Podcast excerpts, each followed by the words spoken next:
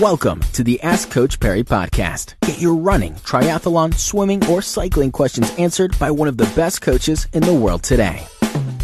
Into another Ask Coach Parry podcast. Lindsay Parry with us. I'm Brad Brown. Lindsay, on yesterday's podcast, you spoke about sort of avoiding people who are sick, and we got a great question in from, it's from Judith Simon. And we mentioned yesterday about just sort of keeping your hands clean and that sort of thing. I've just got back from the Old Mutual joBerg2c, and I was amazed to see how much hand sanitizer was around that event. But obviously people just really being sort of particular about keeping their hands clean and avoiding germs as much as possible. But Judith wanted to know, is it advisable getting a flu vaccine now in the build-up to the Comrades? Look, if you want to go that route, I would do it sooner rather than later.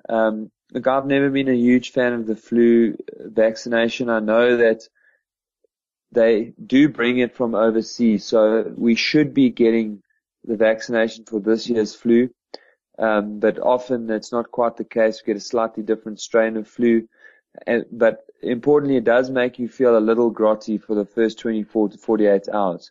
So if you believe that it works and your doctor believes that it's a good idea, then I would have that done sooner rather than closer to the event. To be honest, I've never really felt like it's something I want to do.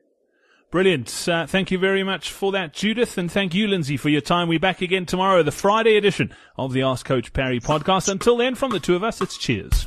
Thank you for listening to the Ask Coach Parry podcast. To get Lindsay to answer your question, go to askcoachparry.com or email myquestion@askcoachparry.com.